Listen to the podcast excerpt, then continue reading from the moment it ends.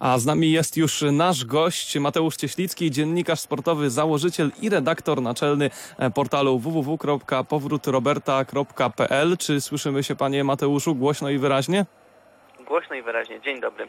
E, Dzień dobry. No, jesteśmy tydzień przed rozpoczęciem e, sezonu, więc taki ostatni moment, w którym można w niedzielę złapać kogokolwiek e, związanego z motorsportem i spokojnie z nim porozmawiać. Właśnie, za tydzień w Australii będzie się działo i na pewno na wiele pytań poznamy odpowiedzi. Czy myśli pan, że w tym sezonie ktokolwiek może zagrozić Hamiltonowi, może zagrozić Mercedesowi w tym, żeby zdobyć kolejny dublet i żeby Hamilton wygrał klasyfikację kierowców, a Mercedes wygrał klasyfikację konstruktorów? Bardzo chciałbym tak myśleć, ale obawiam się, że nie będzie to ten e, przykład. No cóż, no są w naprawdę dobrej formie i tutaj e, trudno spodziewać się, aby ktokolwiek był w stanie im zagrozić. Mają taką pewną integralność swojego zespołu, mają bardzo dobrych kierowców, mają taki em, dobry flow od kilku lat, a ich rywale często popełniają błędy, nie mogą znaleźć tego idealnego środka, który jest potrzebny w Formule 1, jeżeli chodzi o mm, współpracę maszyny z mm, kierowcą i zespołem. Bardzo bym chciał więcej emocji niż to było w ubiegłym sezonie, ale niestety się nie spodziewam. Też y, na pewno emocje środowiska na początku tego sezonu rozpalają trzy literki, e, literki DAS, bo to ten system, który jest w posiadaniu Mercedesa i wywołuje bardzo wiele emocji. Jaki on może mieć wpływ na wyniki w tym sezonie? Myślę, że marginalny. Myślę, że to była taka troszkę ustawka mm, ze strony Mercedesa, takie pokazanie, że jakby coś, to mamy jeszcze coś w zanadrzu, coś mamy w rękawie, zawsze możemy coś wymyślić, zawsze możemy was czymś zaskoczyć i jesteśmy zawsze krok przed wami. To był taki pstryczek w nos dla rywali, też pokazanie sponsorom, że Mercedes cały czas działa mimo takiego przejściowego sezonu w Formule 1. To było też takie marketingowo dobre posunięcie, bo cały świat Formuły 1 i nie tylko mówił właśnie o tym rozwiązaniu. A myślę, że ono efektywnie na torze, gdyby było wykorzystywane nawet przez dużą um, część okrążenia, nie da wielkiej przewagi Mercedesowi. Na pewno ktoś, gdyby ktoś skonstruował naprawdę dobry silnik, em, to wtedy Mercedes nawet DAS by mu nie pomógł. Ale z racji tego, że mają praktycznie wszystko, jeżeli chodzi o Formułę 1, czyli aerodynamikę, dobry silnik, dobrych kierowców, dobre zarządzanie zespołem, no to tutaj na, nawet DAS myślę nie jest w stanie tak kluczowej, e, tych kluczowych kwestii zmienić. Nawet gdyby to inny zespół miał DAS, to Mercedes i tak by z nim wygrał. Jeśli mówimy o testach przedsezonowych, to tam przede wszystkim bardzo, bardzo dużo jest takich e, ukrytych, tajemniczych jakichś systemów. Ktoś tutaj coś próbuje, a to wyjedę na takich ustawieniach, a to na takich. Zobaczymy, czy z tym jest lepiej, czy gorzej. W jaki sposób te testy w ogóle mogą być miarodajne, bo chociażby Ferrari podczas barcelońskich testów prezentowało się naprawdę, naprawdę mizernie. I czy to oznacza, że zespół z Maranello już właściwie może ten sezon spisać na straty? Czy to jest tak, że jeśli e, coś nie klei w czasie testów, to już później też nie będzie działało? Czy jednak jesteś spokojny o to, że, że Ferrari sobie poradzi i nadal będzie ekipą z czołówki? Myślę, że Ferrari nadal będzie ekipą z czołówki. Pytanie, jak blisko będą Mercedesa i czy rzeczywiście Red Bull będzie z nimi walczył. Ja akurat jestem zdania, że te testy, one oczywiście są w jakimś stopniu miarodajne i pokazują e, na przykład ym, w pewnym stopniu niezawodność e, zespołów i tutaj warto zwrócić uwagę na aż 7 awarii silników Mercedesa podczas 6 dni testowych. E, Jest on używany w kilku ekipach, Mm, więc tutaj jest pewien, pewna taka wątpliwość dotycząca silników Mercedesa, no bo jeżeli one się zaczną psuć, to wtedy nie będzie tak, że Mercedes zamiast 25 dowiezie 15, tylko dowiezie 0. I to może nam sprawić pewne emocje na początku e, sezonu, chociaż nikomu awarii nie życzymy. Natomiast co do Ferrari, myślę, że oni będą jednak blisko. Tutaj najważniejsze będzie nie, nie tyle bolid, co, co poskładanie tego zespołu do kupy. Dobre rozwiązanie, dobre zarządzanie tym zespołem, rozwiązanie kwestii kierowców, tego, żeby oni współpracowali ze sobą, żeby nie było takiej e, rywalizacji w negatywnym tego słowa znaczeniu. Sezon powinien być e, w tym względzie ciekawy, bo, bo to też będzie taki sezon wie, dla wielu kierowców przejściowy. E, Tylko kilku ma podpisane kontrakty na dalej niż 2020 rok, więc e, też sporo zawodników będzie chcie, się chciało pokazać, będzie chciało mm, no, przedłużyć swoje szanse na pozostanie w Formule 1. W tym gronie myślę, że będzie też Sebastian Vettel i tutaj no, to jest duże pytanie, jak Ferrari sobie z tym, mm, powiedzmy, że problemem poradzi, bo chyba coraz mniej osób ma wątpliwości, że to Charles Leclerc jest i powinien być liderem tej ekipy. Przed nami dwie przedsezonowe serie testów. Mm, Jakie dzięki nim uzyskaliśmy odpowiedzi n- n- na, na wątpliwości, które mamy przed sezonem? Czy coś się w ogóle udało uzyskać? Myślę, że tak. No wiemy mm, nadal, że Mercedes jest bardzo szybki e, i wiemy, że będzie miał grupę pościgową za sobą. Pytanie z ilu zespołów składającą się? Czy z dwóch, Ferrari i Red Bulla? Czy może tam dołączy ta, mm, ten Racing Point, który oczywiście Mercedesa nie prześcignie, bo powiedzmy, że ma ich bolid z 2019 roku, ale może coś namieszać w y, czołówce. I myślę, że takie oderwanie się, czy może wyjście Racing Point na mm, mm, no, do grona tych lepszych w, w środku stawki, to jest też jedna z już jeden z pewników, których możemy się spodziewać przed sezonem 2020. Ym, No zobaczymy też jak pójdzie tym zespołom, którym nie szło w ostatnich latach, czyli Haasowi i Williamsowi przede wszystkim. Myślę, że one nadal są na końcu i to też pokazują wyniki przedsezonowych testów. Y, Williams pewnie będzie troszkę bliżej niż był w ubiegłym roku, ale Haas nadal może mieć duże problemy. No i też myślę, że mamy bardzo dobrą informację po tych testach i to coś powinno nas ucieszyć, czyli środek stawki, który jest jeszcze bliżej niż był w ubiegłym roku. Ten tytuł Best of the Rest w sezonie 2020 może być bardzo trudny do wywalczenia, bo będzie wielu konkurentów do, do, do zdobycia go. Ym, I kierowcy McLarena, i kierowcy Renault, i kierowcy Racing Point, być może Alfa Tauri też coś namiesza. Powinno być naprawdę ciekawie. Ale jeśli ma być ciekawiej, jeśli będzie ciekawiej, jeśli ten sezon faktycznie ma być bardziej wyrównany, bogatszy w emocje, to patrzę także na nowe tory na trasie Formuły 1, nowe tory na mapie Formuły 1, czyli Zandvoort, zakrzywione łuki inspirowane NASCAR, to jest właśnie specyfika tego toru i tor we Wietnamie. Jak je oceniasz? Czy uważasz, że one wniosą dużo ożywienia, czy to będzie po prostu od jeden, jeden czy drugi zwykły tor, nowy, dodatkowy i po prostu trzeba na nim pojechać wyścig? Myślę, że to będą takie tory, które zapamiętamy mm, na dłużej. Pytanie, czy Formuła 1 z nimi pozostanie. Myślę, że Zandvoort na pewno, ponieważ Holandia mocno weszła do Formuły 1 w ostatnich latach. Mm, Z Wietnamem zobaczymy. Te tory mm, azjatyckie, one są zazwyczaj dość ciekawe. Mamy Malezję, mieliśmy Koreę Południową, gdzie tor był naprawdę interesujący. Mieliśmy Indię też. Natomiast myślę, że ocenić będziemy mogli dopiero na miejscu, ale zawsze taki nowy tor, nowy obiekt, e, na którym zespoły nie mają, e, o którym zespoły nie mają informacji, nie mają go wgranego dobrego w swój symulator, e, zawsze powoduje pewne zamieszanie, pewne przetasowanie stawki, zawsze ktoś szybciej się na nim ogarnie. E, I e, powinny być naprawdę ciekawym dodatkiem do sezonu 2020. Szkoda, że stało się to e, za sprawą toru Hockenheim, który tylu emocji nam dostarczył w sezonie 2019, no ale niestety trzeba robić miejsce dla, mm, dla nowych zespołów, dla nowych torów, przepraszam. Zandvoort i ten zakrzywiony łuk, ten zakrzywiony zakręt może być ciekawie. Już tam na Zandvoort mieliśmy mm, inaugurację sezonu wyścigowego, auta GT się ścigały, jedno z Porsche zaliczyło no, dość konkretny wypadek, e, więc takie pierwsze testy bojowe już są i ich szty bojowe już są na tym torze. Myślę, że e, Zandvoort to będzie duże wydarzenie. Jeżeli wszystko się uda rozegrać łącznie z udziałem publiczności, bo przecież ten wyścig już na początku maja, to myślę, że to powinno być wielkie święto dla Formuły 1.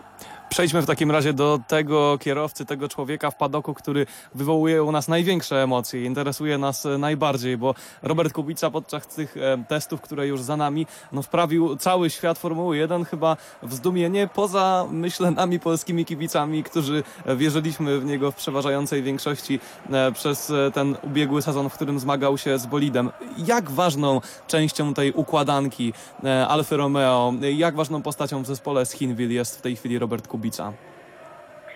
Myślę, że to jest y, ważniejsza y, osoba niż się możemy spodziewać, choć nie tak ważna, jakby sobie może niektórzy, niektórzy wyobrażali, czy może w innym wymiarze wyobrażali, bo myślę, że Robert Kubica ma teraz bardzo ważną i trudną rolę do odegrania. Y, Alfa Romeo Racing Gordon uruchomiła swój nowy symulator wyścigowy. O, Zgodnie z wypowiedziami ekspertów y, 10 lat nawet może y, zająć dostrojenie idealne takiego symulatora do takie, aby odzwierciedlał bardzo dobrze y, warunki panujące na torze i zachowanie samochodu i to będzie duże zadanie dla Roberta Kubicy, który, który w tym symulatorze będzie spędzał sporo czasu. Będzie no, mniej e, pewnie aktywny na torze niż to było w sezonie 2018, kiedy był kierowcą rezerwowym Williamsa, chociaż jeszcze nie wiemy ile dostanie pierwszych e, treningów. E, Mówi się o liczbie pięciu. Natomiast na pewno będą na niego liczyć, będą cenić e, jego uwagi, będą doceniać go w zespole, coś czego być może brakowało e, w ostatnich dwóch e, sezonach w Williamsie. I zobaczymy, co, ta, co to da o Robertowi osobiście, jeżeli chodzi o jego dalszą karierę w Formule 1, ale myślę, że na pewno sporo pomoże Alfie Romeo. Nie jest to rola kluczowa, nie zrobi, e, on nie jest inżynierem, co sam podkreślał, nie zrobi, nie, nie zaprojektuje bolidu, nie pojedzie za kierowcą jako kierowca rezerwowy, ale może dać też taką pewną stabilizację, pewien odpoczynek dla mm, kierowców e, podstawowych. Ich e, uwagi były zbieżne po testach, więc myślę, że sporo Robert tam pomoże. Wiele razy słyszeliśmy o tym, jak niezwykłe umiejętności ma Robert w czuciu bolidu, że on po prostu wie, że coś jest nie tak i nawet wie, gdzie czasem, gdzie czasem tego szukać, jak to jest, e, nie wiem, doświadczony kierowca na zasadzie rozumienia działania e, tej, tego pojazdu, w którym siedzi. I e, bardzo dobrze słyszeć to, że Robert jednak jakąś rolę w tej Alfie odegra, że to nie jest tak, że go tam wzięli, dokoptowali tylko dlatego, że ma Alfa Romeo Orlen w nazwie teraz. I tak właściwie ten Robert będzie tam, będzie tam tylko figurantem i będzie tylko buzią swoją grał, a potem w reklamach. W każdym razie, poza tym, że Formuła 1, to wiemy także, że Robert pojawi się w DTM. Na czym to polega i jak bardzo to DTM będzie determinowało, e, nie wiem, czas Roberta, to co Robert będzie poświęcał na Formułę 1 i jak on będzie rozkładał e, te obciążenia i właściwie czemu akurat DTM i czy to w ogóle jest coś ciekawego dla kibica? Myślę, że to jest bardzo ciekawa seria dla kibiców. E, Seria znacznie bardziej kontaktowa niż e, Formuła 1. Ci, którzy oglądają tylko Formułę 1 mogą się zdziwić, jeżeli zerkną na wyścigi DTM w tym sezonie. Jak wiele tam się dzieje, jak nieprzewidywalne potrafią być to wyścigi, mimo że no, stawka jest dość wąska i zazwyczaj e, ci, którzy są na czele bywają tam e, często. E, Myślę, że DTM to jest taki naturalny wybór dla wielu kierowców Formuły 1, którzy albo mieli, e, albo zakończyli już swoją przygodę z Formułą 1, em, na przykład Mika Hakkinen, albo mieli przerwę w startach w Formule 1, e, czy przygotowywali się do tych startów w Formule 1. Tutaj Paul Di Resta czy Pascal Wehrlein są takimi przykładami. I myślę, że mm, jeżeli e, dobrze zaznajomimy się z tą serią, to możemy mieć z niej dużą radość. Dla Roberta to będzie spore wyzwanie logistyczne, bo trzeba będzie wszystko ładnie poukładać. On jest w 100% profesjonalistą i nie chce traktować żadnego ze swoich zadań mm, no, w stopniu mniejszym lub większym. Natomiast no, ściganie to jest to, czego mu brakowało i to nie brakowało mu tylko przez przerwę zimową czy w ubiegłym sezonie, ale brakowało mu blisko dekadę po, po wypadku z 2011 roku. I po tych dziewięciu latach być może będzie miał teraz wreszcie możliwość walki z innymi na torze, walki e, takiej, w, których, w której nie będzie musiał patrzeć, czy ktoś go dubluje, czy nie. I nie będzie tylko na startach mógł, mógł pokazać swoich umiejętności, ale również w trakcie wyścigów, również dobierając dobrą strategię, więc dla niego to będzie taka fajna odskocznia, coś wreszcie e, z tego, co zapamiętał z swojej pierwszej kariery w Formule 1. Dla nas to myślę też, też będą fajne chwile, kiedy będziemy się mogli emocjonować w pozytywny sposób e, jego jazdą, a nie w taki mm, quasi negatywny, jak to było w sezonie 2019, kiedy mieliśmy no, sporo rozczarowań, jeżeli chodzi o bolid Williamsa i, mm, i to, jak, i co się działo w wyścigach. No tak, ale wiemy, że Robert jest e, szalenie ambitnym kierowcą i na pewno jeżeli on wyjedzie na tor, no to nie będzie myślał tylko o tym, żeby zbierać doświadczenie, ale też na pewno będzie walczył o wykręcanie jak najlepszych czasów i osiąganie jak najlepszych wyników. Więc właśnie chciałem zapytać Cię o to, jak myślisz, na co może być stać tak pod względem czysto sportowym Roberta i zespół Orlen Team Art, w którym będzie się ścigał w tym nadchodzącym sezonie DTM. Gdzie jest sufit dla tej ekipy w tej serii? E, Jak zawsze, sky is the limit. E, Myślę, że nie możemy bardzo budować oczekiwań, bo po pierwsze będzie to pierwszy sezon Roberta Kubicy, a tych debiutantów nie będzie wielu w sezonie 2020 w DTM. Dodatkowo no, ekipa taka półfabryczna czy prywatna, to też no, nie możemy się oszukiwać, że to jest coś na plus. To będzie raczej mm, maksymalnie takie same warunki jak kierowcy e, fabryczni. Natomiast e, myślę, że powinniśmy się na, nastawiać na, na, na walkę po prostu, na, na walkę e, i regularne bycie w punktach. Myślę, że jeżeli Robert będzie regularnie w punktach, to już będzie duży sukces, ponieważ e, no, trzeba wziąć pod uwagę, że będzie jeździł BMW, BMW, które w ubiegłym sezonie no, jednak odstawało dość mocno od Audi, szczególnie w drugiej połowie, kiedy zaczęli poprawiać swoją niezawodność kosztem właśnie osiągów. No i to może sprawiać, że Robertowi będzie, będzie trudno wchodzić do tej dziesiątki punktowanej, ale jeżeli będzie się to mu re- regularnie udawało, to myślę, że już to będzie duży, duży sukces. Ten pierwszy rok, no wiemy, że bardzo trudno by było w nim osiągnąć jakieś e, spektakularne wyniki i miejsce na podiach. Jeżeli tak się zdarzy, to będzie już taki, e, taka wartość dodana do tego, co e, Robert ma sobie, myślę, zaplanowane jakoś w głowie na sezon 2020 w DTM-ach. On jest jednak mm, bardzo ambitny, pewnie nie wyznacza sobie żadnych górnych limitów, ale chce wykonywać dobrze swoją robotę i ma nadzieję, że jeżeli to uczyni, to będą też wyniki. No właśnie, ale też e, wszyscy już wybiegamy myślą do tego przyszłego sezonu. Jak duża jest szansa na to, że jednak e, za rok zobaczymy Roberta w sezonie 2021 e, w bolidzie F1 nie tylko podczas dni testowych, ale również w niedzielę?